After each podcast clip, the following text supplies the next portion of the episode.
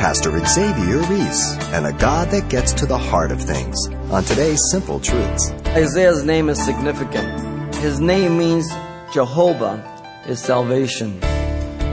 His name represents the very heart of God towards his people and lost man. God is in the business of saving people, of providing the power that's available to change your life if you don't know Him.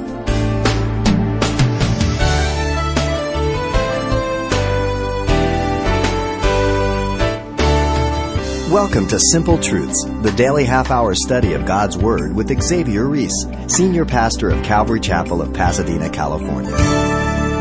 God's chosen people, too often it seems we're choosing some other priority over God during the Old Testament narrative. But for such a time as this, God was indeed faithful to raise up a voice to get them back on track. And in today's Simple Truths character study, Pastor Xavier will be taking a closer look at one very significant prophet in Isaiah who did in fact represent the heart of God towards his people. Let's listen. One writer declares that the prophet Isaiah is distinguished less by any special excellence than any of the other prophets, yet one cannot fail to witness his passion, his consistent activity amid all the confusion. In a true poetic ease, and beauty of style combined with the force and irresistible power. If you've ever read the book of Isaiah, it's an incredible book. Another one put it this way. For versatility of expression and brilliancy of imagery, Isaiah had no superior, not even a rival. His style marks the climax of Hebrew literary art. Both his periods and descriptions are most finished and sublime. He is a perfect artist in words. Beauty and strength are characteristic of his entire book. Epigrams and metaphors, particularly of floods, storms, and sound, interrogations and dialogue, antithesis and alliteration, hyperbole and parable, even paronomasia, a play on words, characterize Isaiah's book as the great masterpiece of Hebrew literature. By the way, it was found in the Qumran caves that attest to the accuracy of God's word. The one that was found there is 700 years before the text they had. And when they compared it, it was identical. Identical. So much for those who say, well, how do we know that the Bible's been translated and transferred down without error? Simple. It's God's Word. And so the book of Isaiah is a very valuable text, more so in view of the findings in the Qumran caves with the Dead Sea Scrolls. His richness of vocabulary is seen in comparisons to the other major prophets in the book of Psalms. Ezekiel uses 1,535 words. Jeremiah uses 1,653 words. The psalmist uses 2,170 words. Isaiah uses 2,186 words. Every word was to call Israel back to God and was not to be wasted. The people of God were in a sinful condition, and as Isaiah exercises ministry to Judah, the prophets Hosea and Amos exercised their ministry in the northern kingdom of Israel. And then later, towards the end of Isaiah's ministry, the prophet Micah also prophesied to Judah. So when you go through Isaiah, think of Amos and Hosea. We studied all the minor prophets. Amos is a great prophet. You should know that book. Hosea is a great prophet too. They're minor prophets. They're to the northern kingdom. Now, the life of Isaiah will unfold for us by looking at it from three vantage points. First, Isaiah the man. Secondly, Isaiah the man and his call. And thirdly, Isaiah the man and his ministry. Let's begin with Isaiah the man. First of all, Isaiah's name is significant. His name means Jehovah is salvation. His name represents the very heart of God towards his people and lost man. God is in the business of saving people.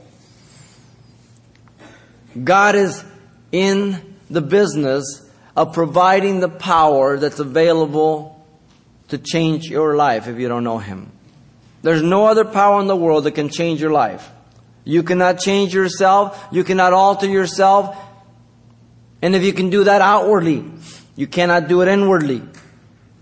And what you are inwardly towards God is what will damn you to hell. We are deceived by what we do outwardly while disguising what's inwardly. The power of God gets to the heart of things.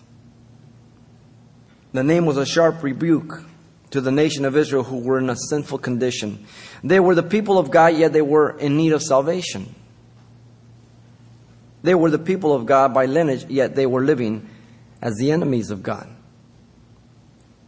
Things never change. His name was an extension of God, as a representative of God, the prophet of God, to the people of God. He was a mouthpiece. Remember, the prophet was a mouthpiece of God and his primary function. The secondary function was to be the mouthpiece to reveal future things. Now, secondly, Isaiah's family is recorded for us in chapter 1 of Isaiah, uh, verse 1. We are told that uh, his father was Amoz. The vision of Isaiah, the son of Amoz. Now, this is not Amos, the minor prophet. It's got a Z. We know nothing about this man outside of this. Nothing else is given to us. Isaiah had a wife also. Maybe you didn't know he was married.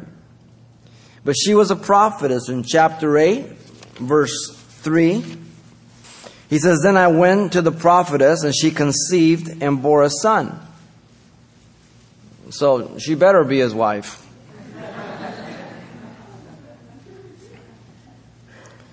No name is given to us. No genealogy is provided. His sons are also mentioned to us. The oldest is found in chapter 7, verse 3. His name is Shir Jahub. It is right.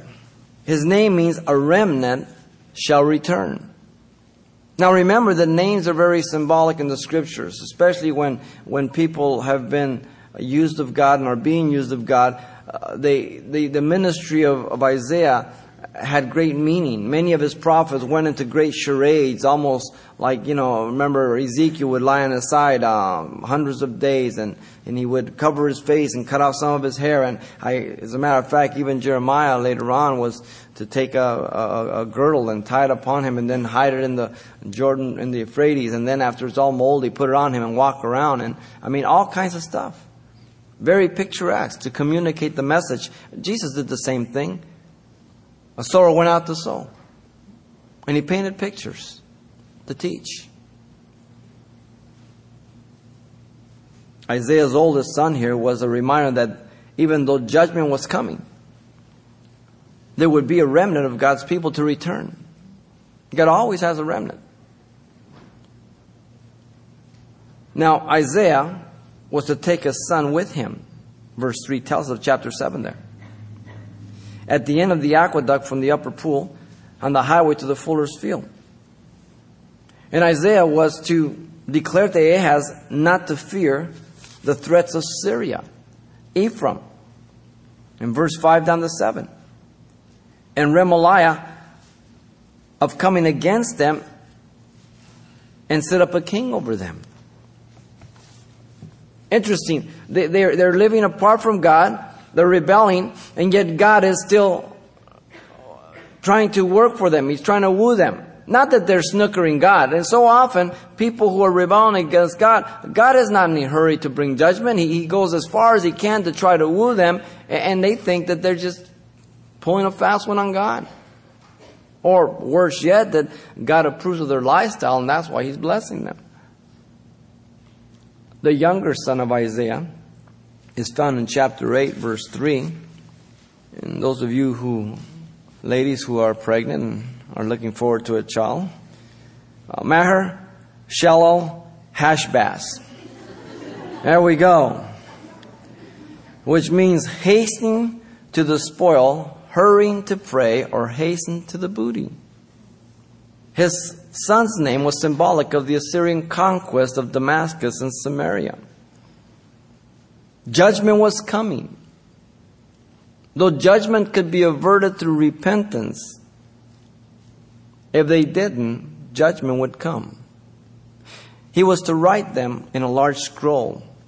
In verse 1 of chapter 8, it says, so that all might read it. Take a scroll and write on it with man's pen concerning Meher Shalal Hashbaz. Judgment's coming. They're going to take spoil. Remember the northern kingdom. Corruptness. Prophets are up there. Now his words would be fulfilled before the child knew how to cry, My father and my mother, verse 4 tells us. So, through the prophet, God is declaring judgment's coming, and I know your heart, you're not going to repent. And before this child can cry out and have the ability to cry out, My father, my mother, this, this particular judgment will take place. And that's one of the interesting things about God. That He says things before they happen, so when they happen, we know He's God. No one has that ability. Well, many will say Jeane Dixon and whoever, but they don't predict the future. They roundabout hit one out of a thousand. and they speak in very general factors.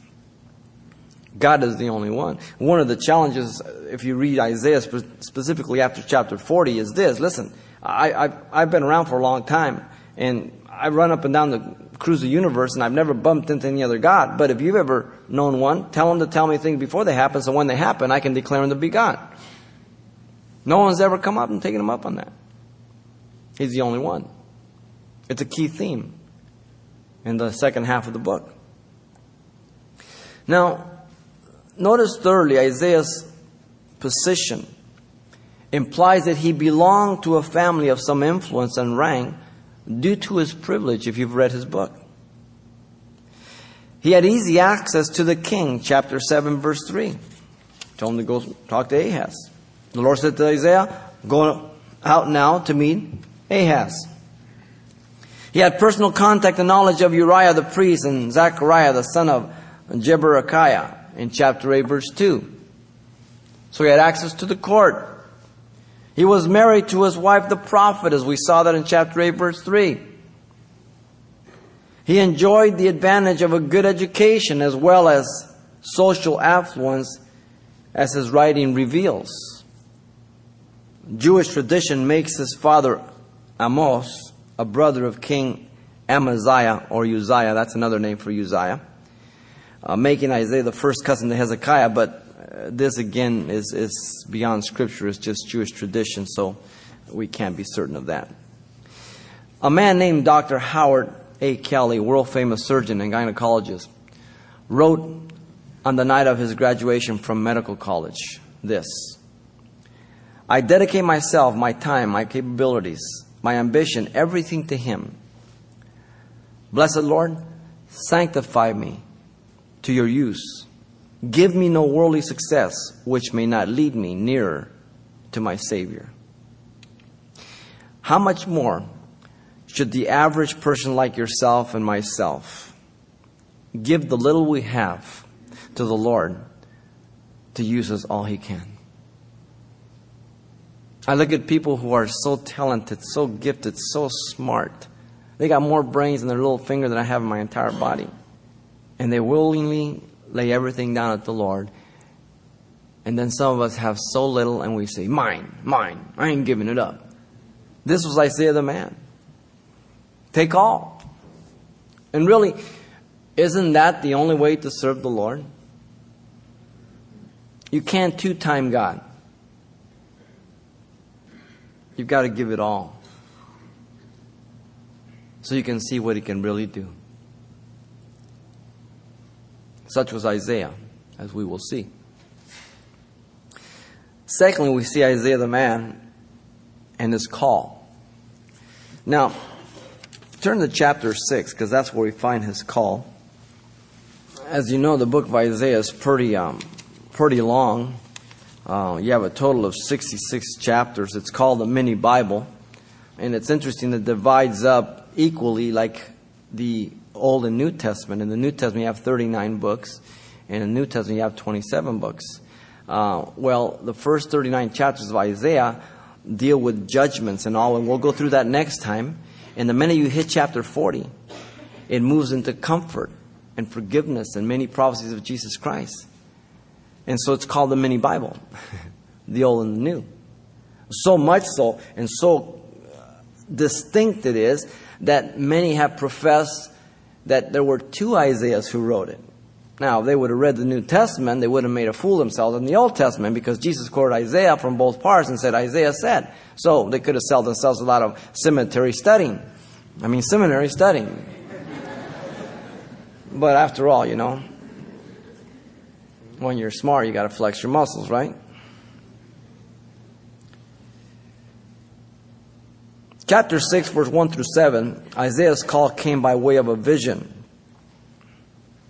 In the year that King Uzziah died, I saw the Lord sitting on a throne high and lifted up, and the train of his robe filled the temple. Above it stood seraphim. Each one had six wings, with two they covered their face, with two they covered their feet, with two they flew. And one cried to another and said, Holy, holy, holy is the Lord of hosts. The whole earth is full of his glory. And the posts of the door were shaken by the voice of him who cried out, and the house was filled with smoke. So I said, Woe is me, for I am undone, because I am a man of unclean lips, and I dwell in the midst of a people of unclean lips. For my eyes have seen the King, the Lord of hosts. Then one of the seraphims flew to me, having in his hand a live coal which he had taken with the tongs from the altar. And he touched my mouth with it and said, Behold, this has touched your lips. Your iniquity is taken away and your sin purged. Notice first, the date is given to us, the year that King Uzziah died, 740 BC. The date, 740. We know that for a fact. Now Uzziah was 16 years old when he became king and he reigned for 52 years in Jerusalem. And you find all this in 2 Chronicles chapter 26 verse 3 beginning and it moves on forward. As you move down in the chapter also the Ammonites had brought tribute to Uzziah. His fame spread as far as the entrance of Egypt we are told for he became exceedingly strong. Now Uzziah built towers in Jerusalem. He also engineered war machines and fortified them. Chronicles 26 tells us. Uzziah had an army fitted with men that were experts in war. He prepared for them the best of armament. He encouraged them in the Lord. But when he was strong in his heart, or just strong, he was lifted up in his heart to his destruction, for he transgressed against the Lord his God by entering the temple of the Lord, and he burned incense at the altar of incense. Second Chronicles twenty six sixteen tells us. Isn't it amazing? God does so much for us. God does everything for us. And we are so aware of Him doing it. But as time goes on, God is so much part of our life that we get to a point sometimes where we lose sight that it's God and we start thinking it's us. And that's not good. Until his heart was lifted up and he intervened into the priesthood and he, and he overstepped his boundaries. King Uzziah was withstood by the priest. And um, they said, You shall not have any honor from the Lord your God. And Uzziah became furious. And he had the censer in his hand, and while he was angry, leprosy broke out in his forehead before the priests in the house of the Lord. God struck him with leprosy. Then King Uzziah remained a leopard until the day of his death, and he dwelt in an isolated house because he was a leopard, for he was cut off from the house of the Lord.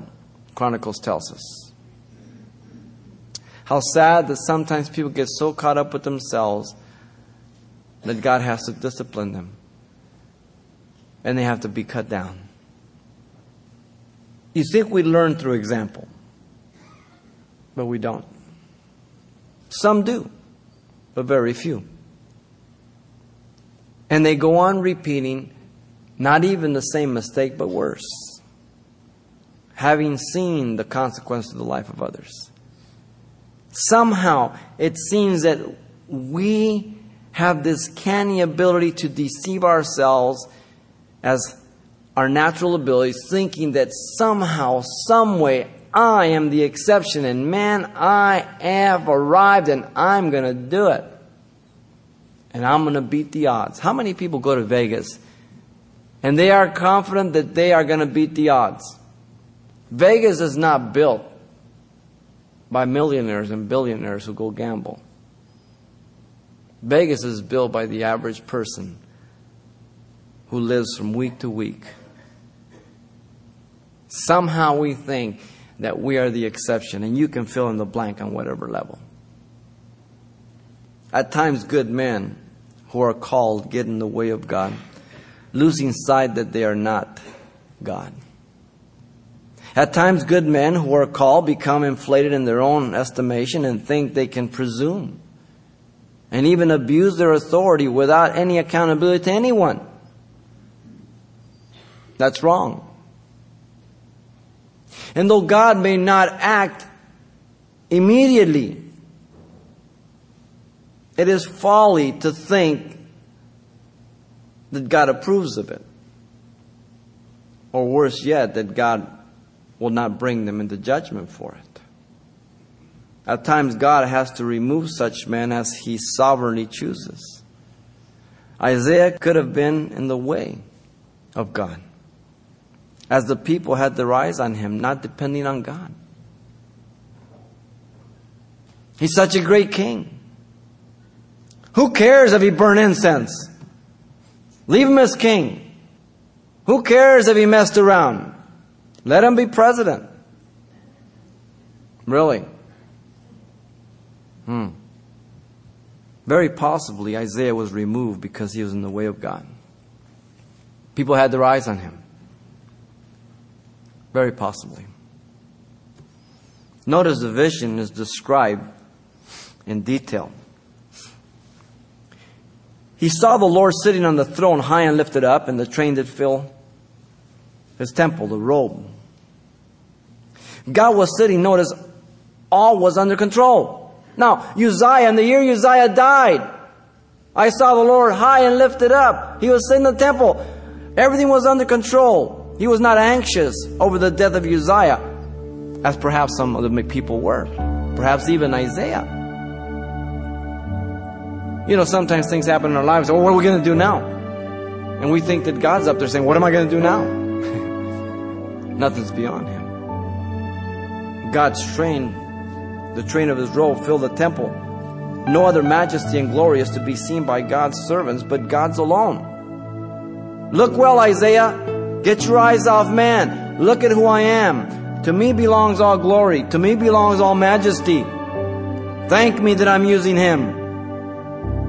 But it's me who's working. So important. High and lifted up is where Isaiah saw the Lord. Pastor Xavier Reese ending our time together today with a vivid illustration for God's sovereignty in both heaven and earth. Now, there's much more to this study to come next time, but if your schedule won't permit you to tune in, as always, you can pick up a copy of this message. And the title you want to ask for is simply Isaiah Part 1. It's available on CD for only $4. And this might be a study you'd like to pass on to someone in your church or Bible study when you're through. Now, once again, the title to ask for is Isaiah Part 1, or simply mention today's date. You can request your copy by writing Simple Truths 2200 East Colorado Boulevard, Pasadena, California 91107. Or to make your request by phone, call 800 926 1485. Again, that's 800 926 1485. Or the address once again is Simple Truths, 2200 East Colorado Boulevard, Pasadena, California, 91107. And thanks for mentioning the call letters of this station when you get in touch. This helps us track the effectiveness of this ministry in your area. Next time, Pastor Xavier Reese explains that the key to serving God isn't in your ability, but in your availability. Join us then for more simple truths.